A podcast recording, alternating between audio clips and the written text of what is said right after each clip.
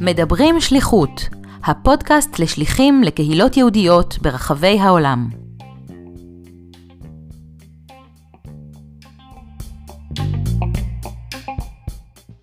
שלום למאזינים, כאן דוקטור אסי אהרונוב.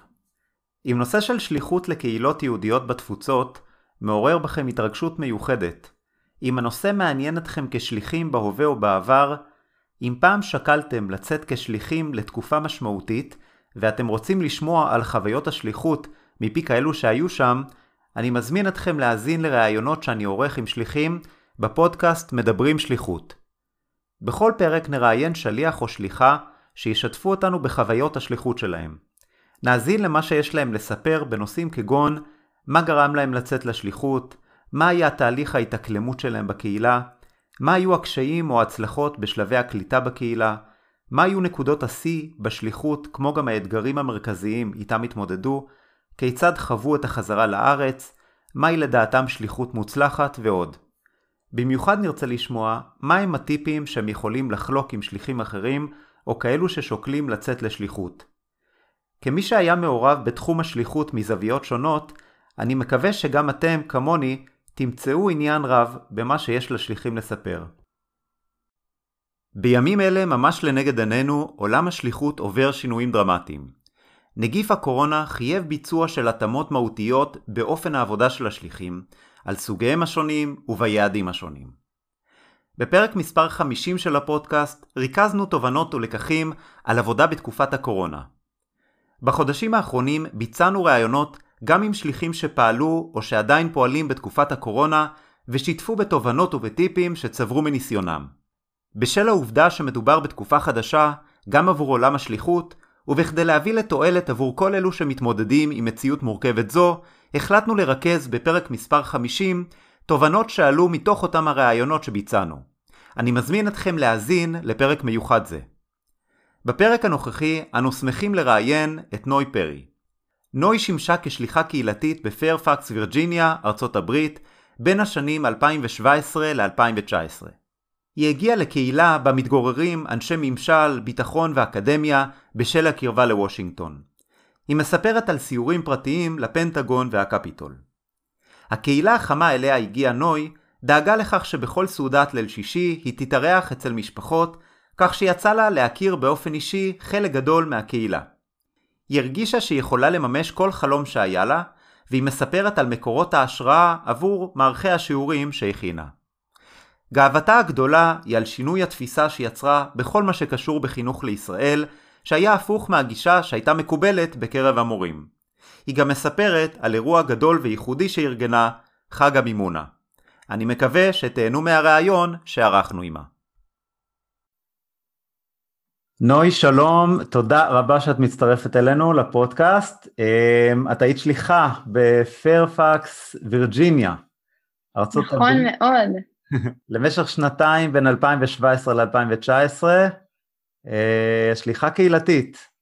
נכון. נכון? אז אה, יופי, אז אני, אני אשמח אם אה, נתחיל ככה ברקע, ואם תספרי קצת על עצמך ומה הוביל אותך לצאת לשליחות. אמ, אז אני גדלתי בראש העין, אמ, וכל הילדות שלי שמעתי שאני חייבת לצאת למחנה קיץ אה, בארצות הברית. אה, אימא שלי הייתה השליחה הראשונה שיצאה מטעם הסוכנות אמ, למחנה קיץ בארצות הברית, וכל הזמן היא סיפרה לי, היא אמרה לי, נועה, את חייבת, כשתגיעי לשם תביני על מה אני מדברת.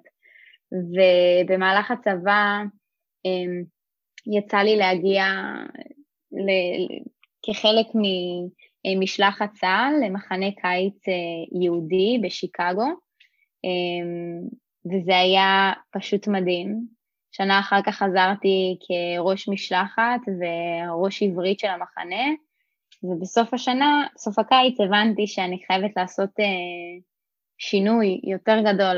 חודשיים של מחנה קיץ זה לא מספיק לי, ואני צריכה לעשות יותר.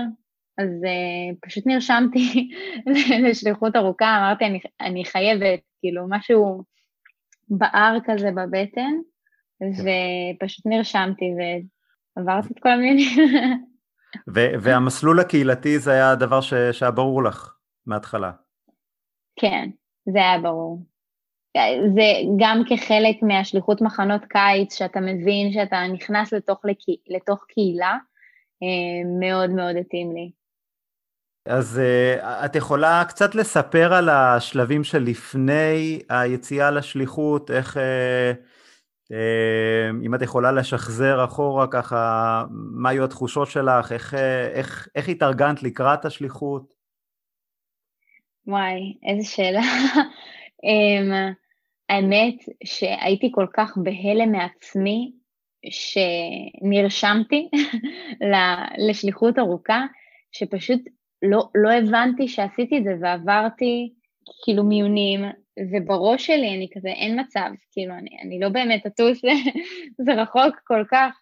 וברגע שעשיתי את השיחה עם הקהילה שלי, עשו לי את הרעיון, היה לי משהו בבטן שאמרתי, כאילו, נוי זה זה.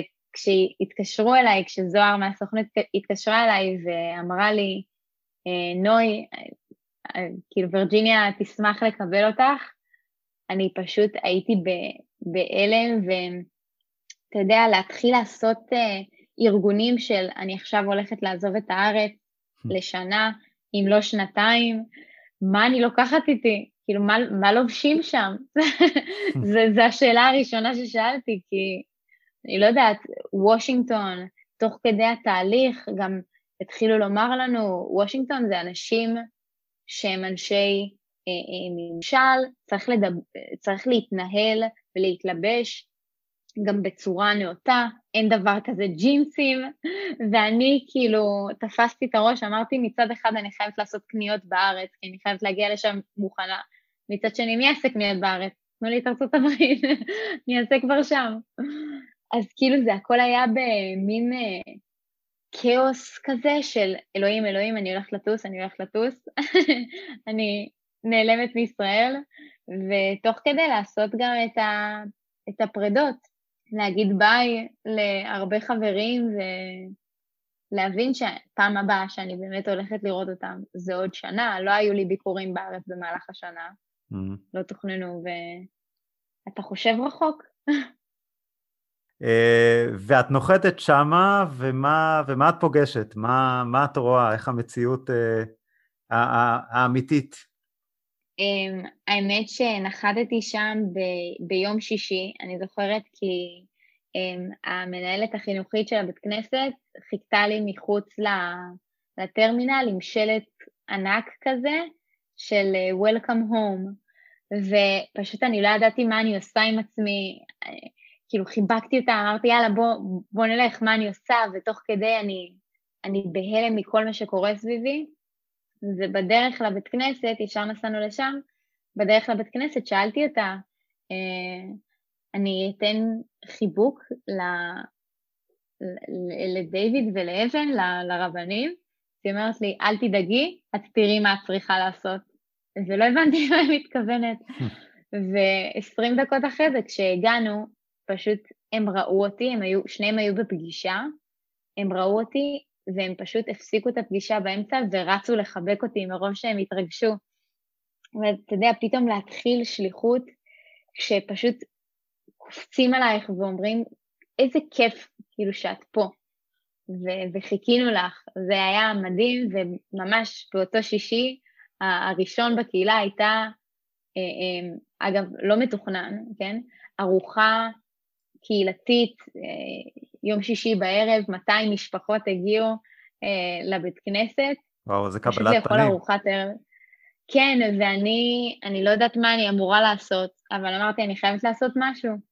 אז פשוט התחלתי לעבור בין כל האנשים, כל אחד מציג לי את עצמו, אני אומרת, אוקיי, חצי דקה אחרי, פשוט שכחתי.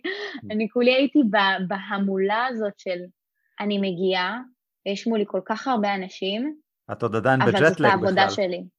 כן, אבל אתה יודע, אדרנלין כאילו קצת משכיח לך, לא יודעת, זה היה פשוט מטורף. יום אחרי זה, זה אני לא זוכרת אם, אם התעוררתי או שהיו צריכים להעיר אותי. זה היה אוטופי, אני לא יודעת, מאוד טבעי.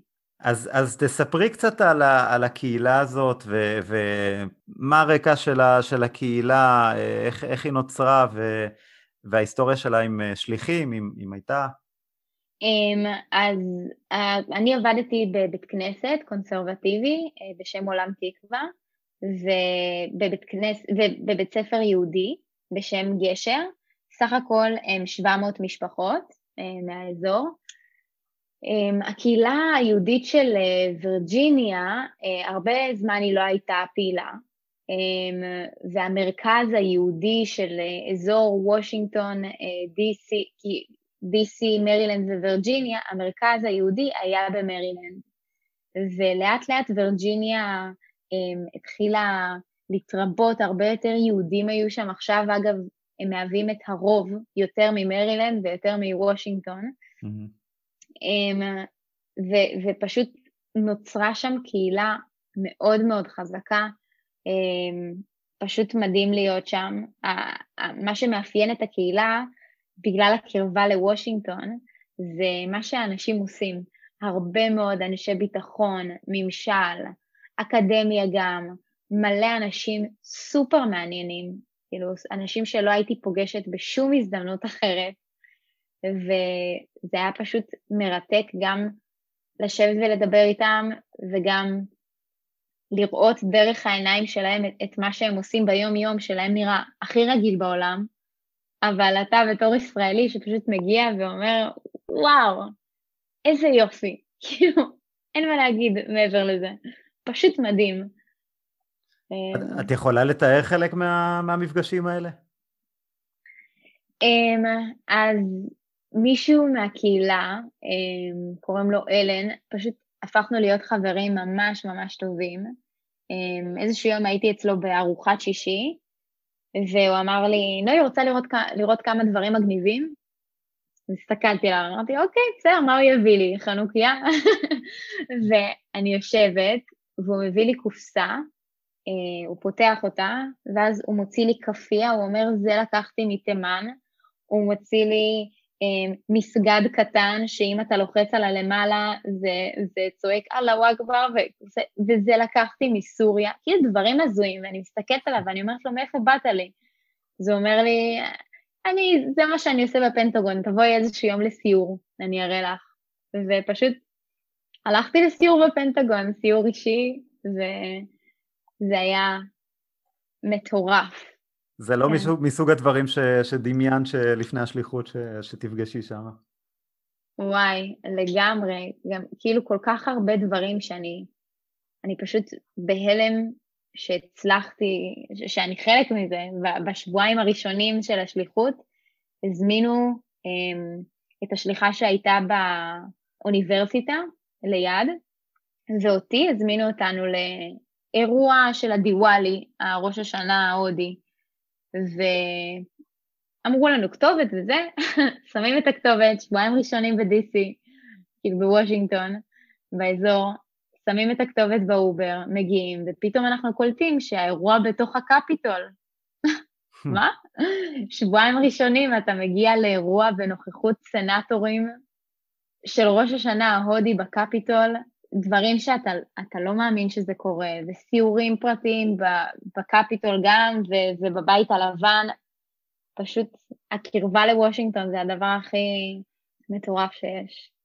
נשמע באמת אה, חוויה מדהימה. כן. אמ, אז, אז את יכולה, יכולה לתאר את השלבים האלה הראשונים, החודשים הראשונים לפחות של ההתאקלמות אה, בקהילה, אה, מה עשית, איך... איך התחברת? זה נשמע שזה היה יחסית קל בקהילה הזאת, אבל uh, בכל זאת, מה, מה, מה היו הדברים ש, שעשית כדי uh, uh, להכיר את, את הקהילה, להתחיל את העבודה איתם? Um, אז מההתחלה, הדרג המינהלי בבית כנסת ובבית ספר שמו דגש שאני פשוט אעשה ארוחות שישי אצל משפחות. כל יום שישי הייתי אצל משפחה אחרת. הייתי באיזה 100 ארוחות שישי. בשנתיים האלה. פשוט עברתי אצל כולם, וזה היה חוק. אם נוי מגיעה לארוחת שישי, אתה צריך להזמין לפחות עוד שתי משפחות. ככה שהכרתי, ממש ישבתי לארוחת ערב עם כולם. לא ידעתי, כאילו, אני לא חושבת שהיה מישהו אחד ש, שלא יצא לי לדבר איתו או לאכול איתו, וזה ממש גורם לך להבין שיש כל כך הרבה אנשים ששם בשבילך. זה הארוחות שישי, ואחד מהרבנים, אבן, אה, הוא והמשפחה שלו הפכו להיות ממש החברים הכי טובים שלי. זה עשה לי את הנחיתה הכי נוחה וקלה שאפשר, שפשוט הם אמרו לי, תבואי, אין לך כוח לקנות uh, בסופר, תבואי, אנחנו נכין לך אוכל. ופשוט הכל, כמו שאתה מבין, הכל היה סביב אוכל, כן? שזה הדבר הכי מקשר שאפשר, אבל uh, פשוט מצאתי שם משפחה, אנשים שידאגו לי, כשבהפרשי שעות המשפחה שלי לא יכולה. כאילו, אני עדיין בקשר עם כל המשפחות, ממש. זה, מדהים. זה, זה באמת נשמע מאוד מאוד מיוחד, כי בדרך כלל uh, בקהילות uh, תמיד יש את אלה שלא לא כל כך מחוברים ולא יוצא להכיר אותם, אבל דווקא בקהילה שהיית בה זה נשמע כאילו באמת יצא לך uh, להכיר את, את כולם, שזה באמת uh, מדהים. כן. אמ, אז איך, איך במהלך השבוע את הגדרת את, את מסגרת העבודה שלך, או שהגדירו לך? אמ, איך הייתה חלוקת העבודה בין בית הספר לבית הכנסת? אמ, אז הייתי פחות או יותר 50-50, 50 אחוז פה, 50 אחוז שם.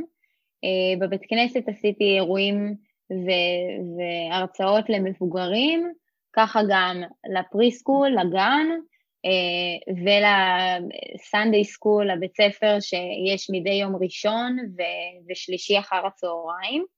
ובבית ספר פשוט הייתי אה, שלושה ימים בשבוע שם מלמדת. ממש כל השבוע היה עמוס באנשים ובעבודה. זה היה הרבה, אבל גם מאוד מכניס אותך לקצב של אין לי ברירה, אני חייב לעבוד. וכאילו, בקטע טוב, כן? הם פשוט אמרו, יאללה, מה, מתי שאת מרגישה בנוח להתחיל להעביר תוכן, תגידי לנו ואנחנו נדאג לזה. כל מה שאת צריכה, אנחנו, איתנו, את, אנחנו איתך, מלווים אותך יד ביד. וכל מה שהייתי צריכה, החלומות הכי פרועים שלי, הם אמרו לי, יאללה, אנחנו, אנחנו עושים את זה איתך. תגידי לנו מה, ואנחנו עושים את זה. והתפרעו עם כל החלומות הכי, אין אפילו מילים לחלומות שהיו לי שם. את היית אשת החינוך הישראלית היחידה שם בבית הספר. כן, היו, יש עוד מורות ישראליות שם, אמ, אבל אני הייתי היחידה שהתפקיד שלה היה ללמד על ישראל. זהו.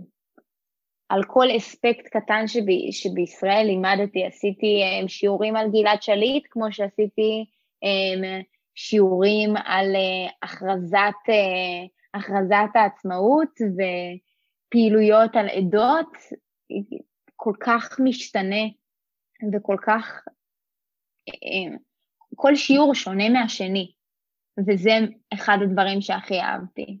תמיד זה... היה מקום לחדש. אלה שיעורים שאת היית צריכה לבנות uh, בעצמך, את מערכת השיעורים. נכון, לבנות הכל מאפס. Uh, שזה בהחלט uh, מאתגר. יש, יש לך איזשהם uh, טיפים או תובנות שלמדת uh, מהעבודה הזאת בבית הספר? טיפים? פשוט תמיד להקשיב לחדשות. כל משפט, היו משפטים שהם לא, לא קשורים לכלום, ופשוט הדליקו אצלי רעיון של וואי, אני חייבת לעשות משהו, כאילו, חייבת לעשות uh, פעילות על זה.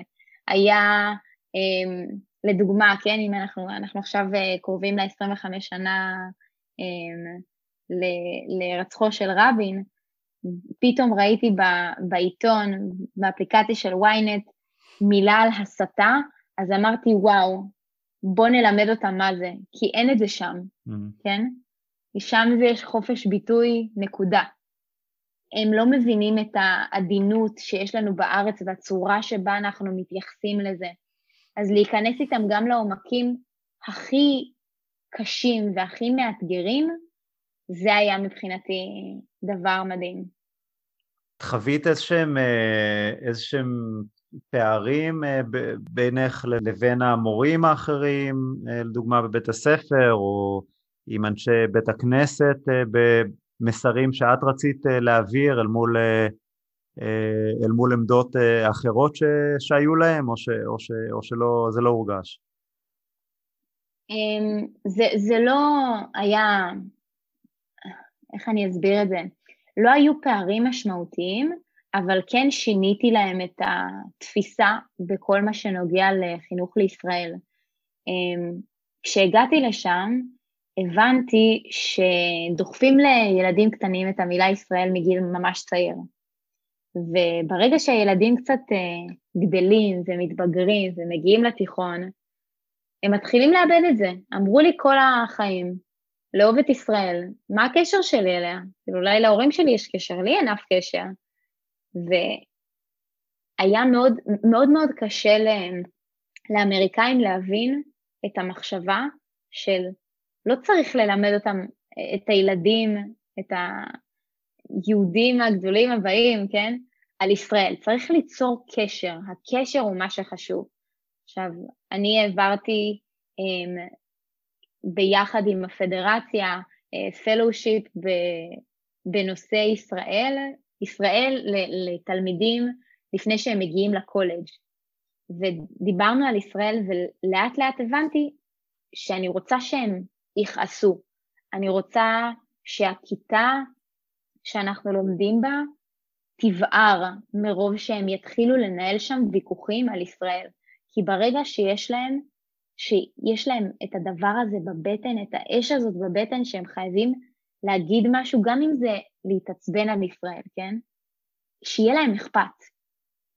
והייתי מביאה להם את הנושאים הכי נפיצים בישראל, ו- ודרך הדיון ודרך מציאת כל המורכבויות, כן התפתח קשר, וזה היה הדבר הכי מדהים ש... שראיתי. כאילו, ללמד ילדים שראיתי שהם מאבדים את הקשר שלהם עם ישראל, ללמד אותם שזה בסדר לכעוס, זה בסדר להתעצבן, זה בסדר לאהוב רק דברים ספציפיים, אבל שיהיה בכם את הדבר הזה בבטן ש, שגורם לכם להמשיך לחקור ולהמשיך לדעת, וזה מבחינתי היה אחת ההצלחות הגדולות בשליחות. זה, זה נשמע שזאת גישה אה, שונה, אני מניח, מאיך שאנשי החינוך אה, המקומיים תפסו את, היחס לישראל. אה. נכון? איך, איך הם קיבלו את, ה, את הגישה השונה שאת מתארת? הם לא הבינו, הם גם לא הבינו למה תמיד כשאני נכנסת לשיעורים ואני מעבירה שיעורים עם הילדים היותר בוגרים, למה תמיד הטונים עולים. ואני הייתי בסדר עם זה, אתה יודע, בתור ישראלית, יאללה, להרים קצת את הכל זה לא משהו שיהיה הדבר הכי נורא. Mm-hmm. והם בהתחלה לא הבינו, אבל ברגע שהם ראו שגם אצל הילדים, הם משתתפים הרבה יותר בשיעורים, הם מחכים לשיעורים כאלה, כאילו, הם היו מגיעים לבית כנסת, לסנדיי סקול, רק כדי שיהיה להם את השיעורים האלה איתי, ואז, אתה יודע, בטקס גרדואיישן שלהם, של, ה, של כל ה-religious school, כן, של ה-Sunday school, הם מגיעים, וכשהם צריכים כל אחד כשלעצמו להגיד את הנאום של הסיום, והם מזכירים את מה שהם למדו על ישראל ממני, פתאום אתה רואה הבנה הרבה יותר של אנשי החינוך, כאילו על מה, על מה שעשיתי. אתה מבין למה אני מתכוונת? הם, הם לא, הבינו את העומק עד הרגע הזה. הם הבינו בעצם את פירות, ה, פירות העבודה של הגישה שלך. כן, לגמרי.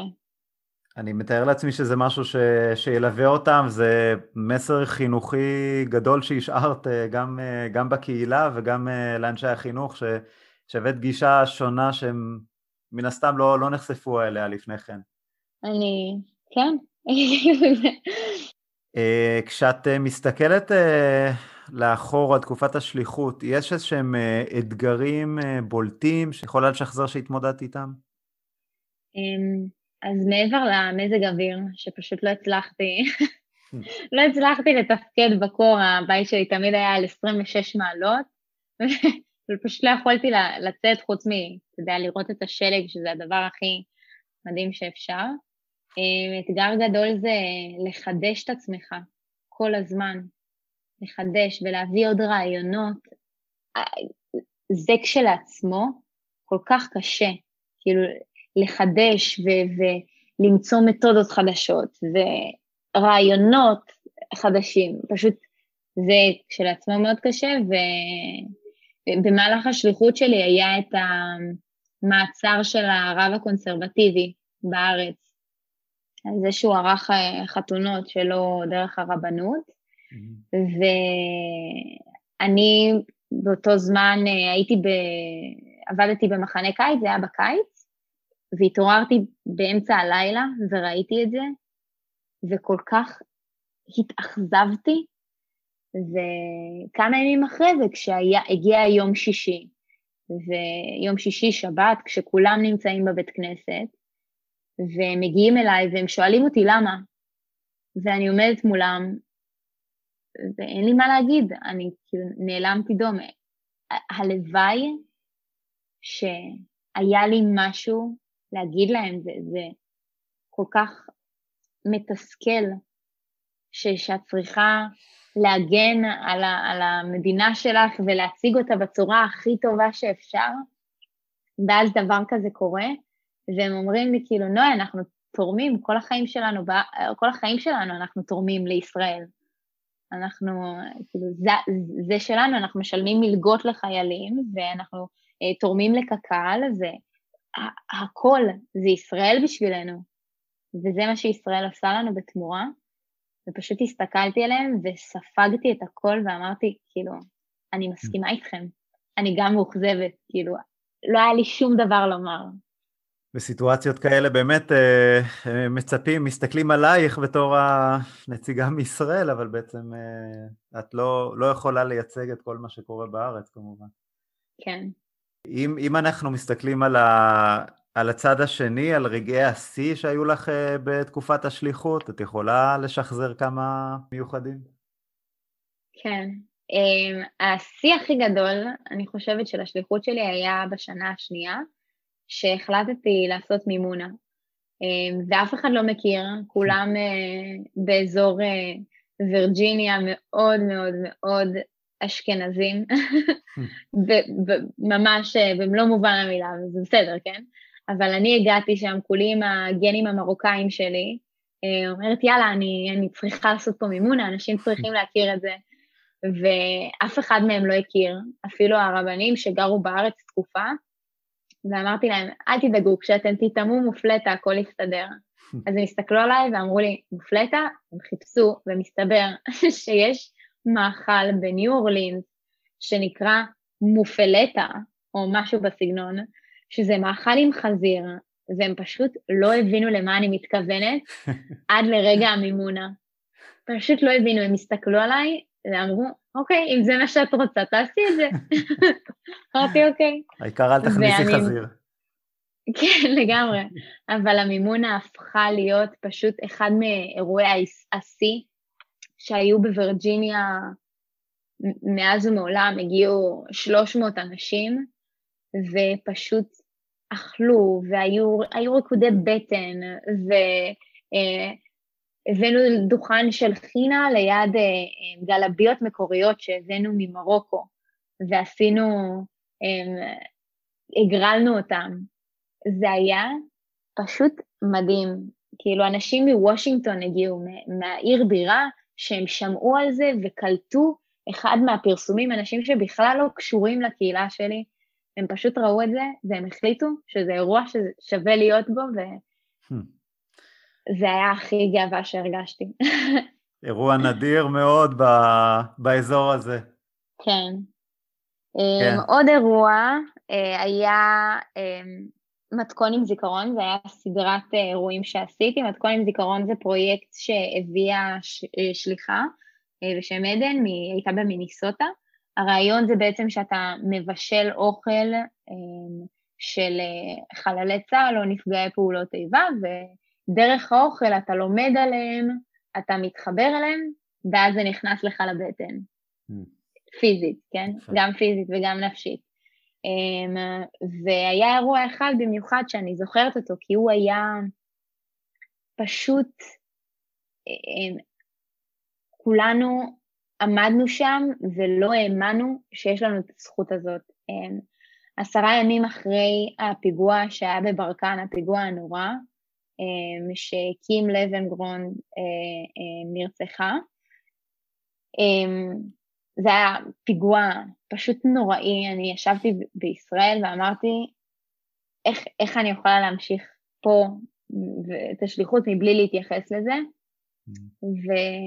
ועשרה ימים אחרי הפיגוע אה, עשינו מתכון עם זיכרון והעלינו את אה, שחר, אה, שחר לבנגרונד, אחותה של קים, לשיחה איתנו.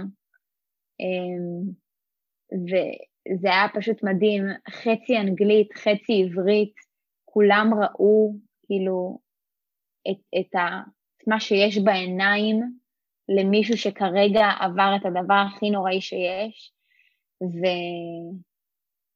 ופשוט זה נגע בהם בכל כך הרבה רמות. אחרי האירוע הזה, הם התחילו לאסוף כסף ל, לילד שלה והם שלחו לה אה, פשוט שלחו לה, שלחו למשפחה, פשוט קופת חיסכון קטנה אה, לילד, וזה היה פשוט מדהים לראות את ההתגייסות הזאת משיחה קצרה בזום.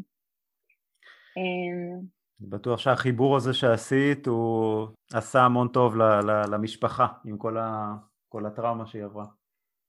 כן, זה,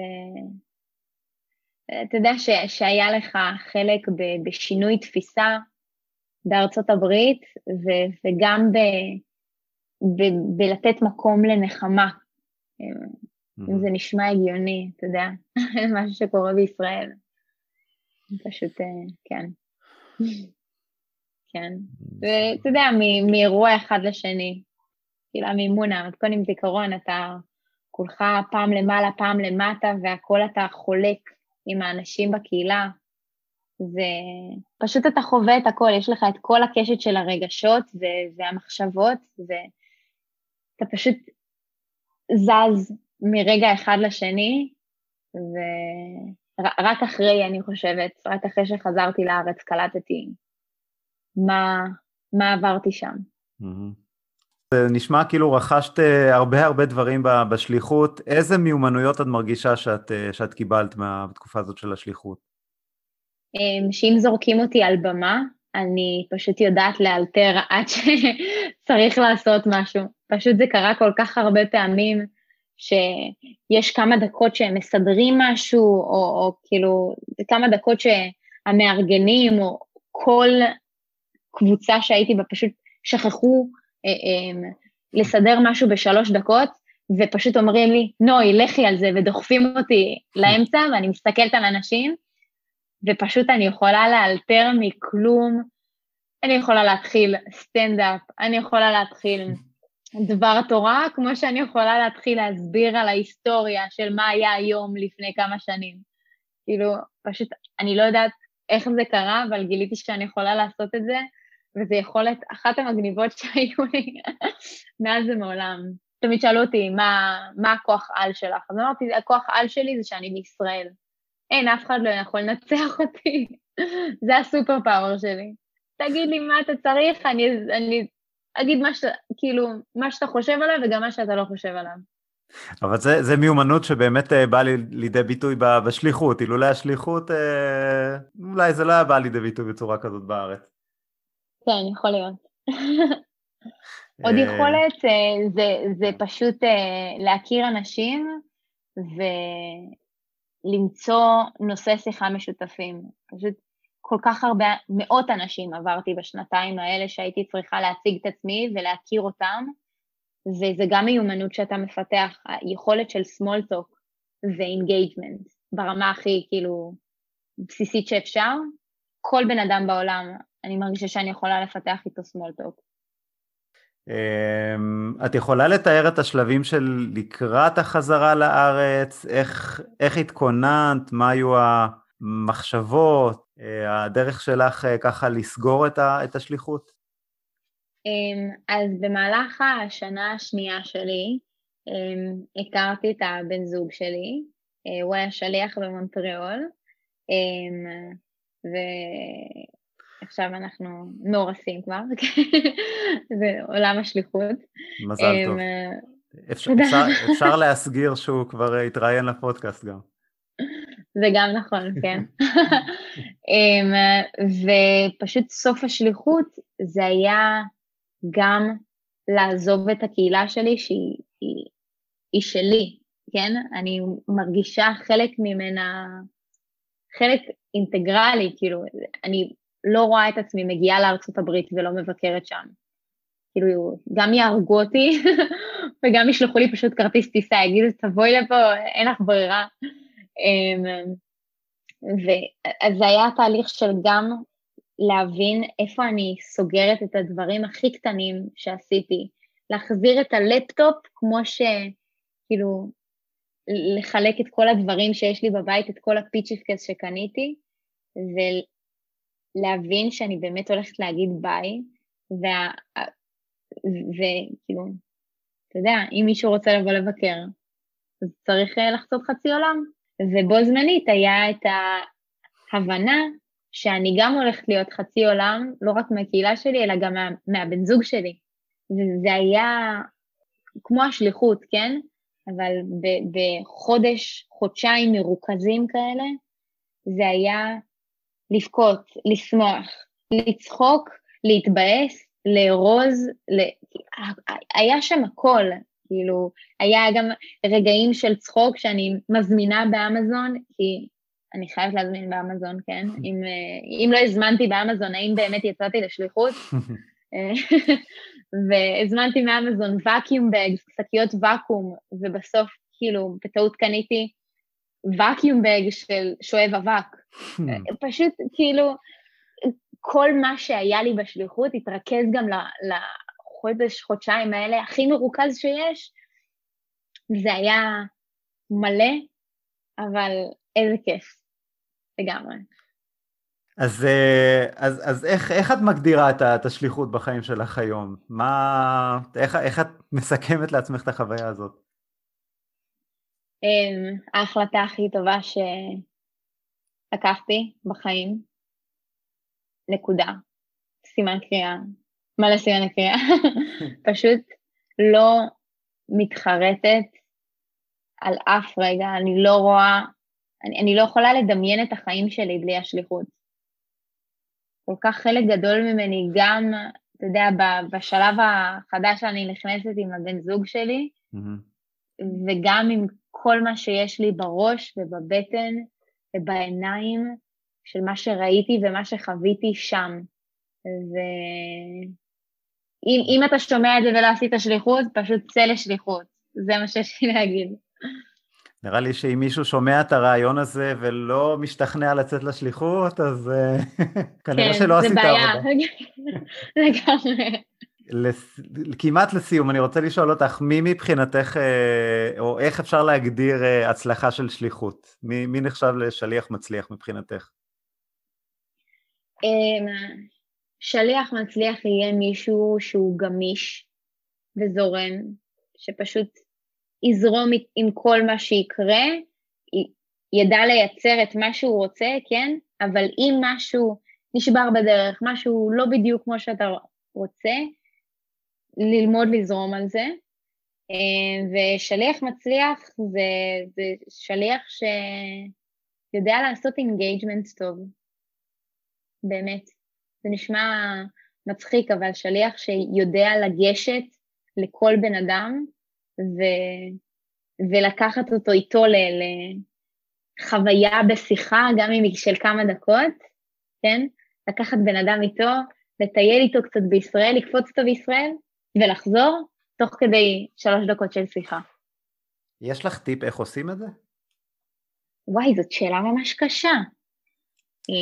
אני חושבת שזה שריר לעשות engagement. בהתחלה אתה צולע, ואז לאט לאט אתה מכיר, אתה, אתה יודע מה אתה צריך לעשות, ובתור uh, ישראלי שמדבר קצת עם מבטא וקצת זה, זה פשוט יוצא ממך הישראליות, אתה לא שולט, אתה לא שולט בזה. אז ככל שתעבוד על השריר הזה, ככל שתדבר יותר עם אנשים, זה מה שיעזור לך.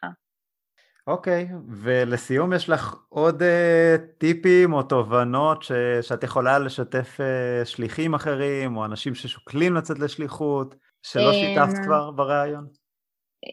הדבר הראשון זה באנו לעבוד, וזאת העבודה, א', הכי כיפית שיהיה לכם אי פעם, ובסביבה הכי שונה שאי פעם תהיו בה. אה, מה, מה הסיכוי שאני אלך ואגור שנתיים בוושינגטון? אין סיכוי כזה.